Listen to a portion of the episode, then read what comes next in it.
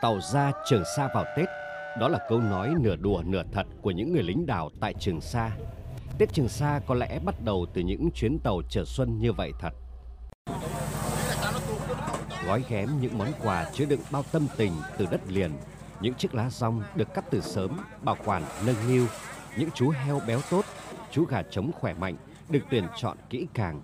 Những cây quất chĩu quả, cành mai nhiều nụ xuân được đưa lên chậu sớm hơn thường lệ. Tất cả được các cơ quan đoàn thể trên khắp cả nước đưa lên các chuyến tàu chở xuân đến với Trường Sa dịp cuối năm. Trung tá Trịnh Xuân Huân, Phó Lữ đoàn trưởng Lữ đoàn 146, trưởng đoàn công tác mang hàng Tết đến với các đảo phía Bắc Trường Sa, tâm trạng xốn sang. À, ờ, năm nay thì ờ, do ảnh hưởng của dịch bệnh Covid ờ, nên là khó khăn chung nhưng chúng tôi cũng đã cố gắng hết sức để bảo đảm cho bà con nhân dân và cán bộ chiến sĩ trên quần đảo Trường Sa đón một cái Tết à, đầm ấm, vui tươi và hương vị Tết cổ truyền. À, các đơn vị à, tài trợ chúng tôi thì à, rất nhiều, à, đồng bào và chiến sĩ cả nước à, mặc dù khó khăn chung nhưng mà cũng gửi à, rất nhiều hàng quà đến cho chúng tôi.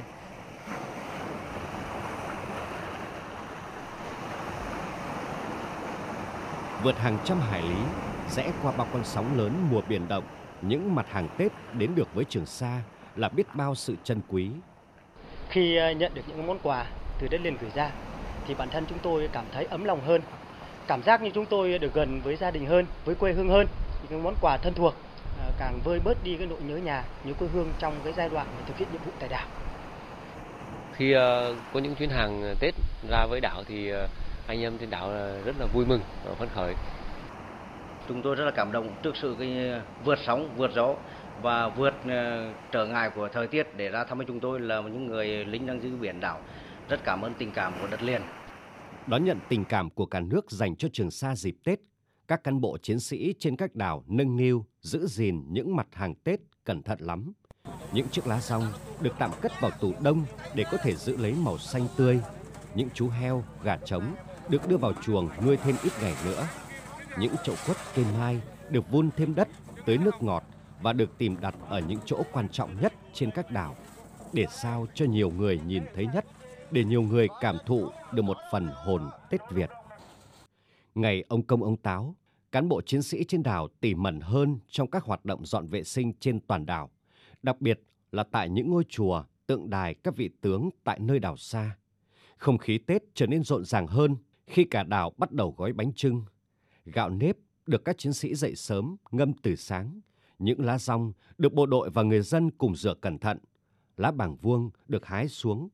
Một nhóm cán bộ chiến sĩ khác vào chuồng bắt heo, mổ lấy thịt. Những đứa trẻ trên đảo cũng súm lại, đông vui.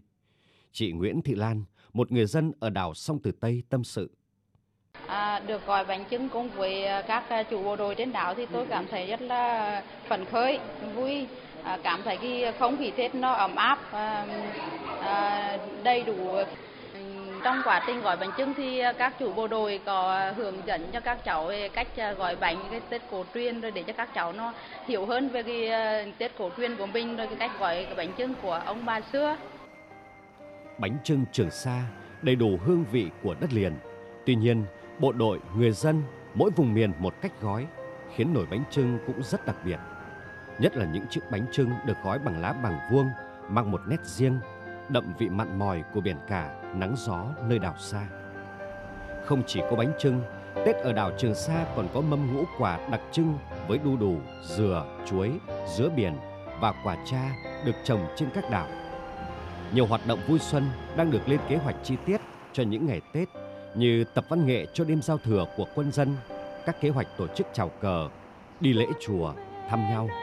Ngoài ra, những trò chơi dân gian như kéo co, đẩy gậy, lắc thúng bắt vịt, cờ tướng, bóng truyền nhảy bao bố, đá bóng cũng được chuẩn bị kỹ lưỡng để tổ chức trong những ngày tết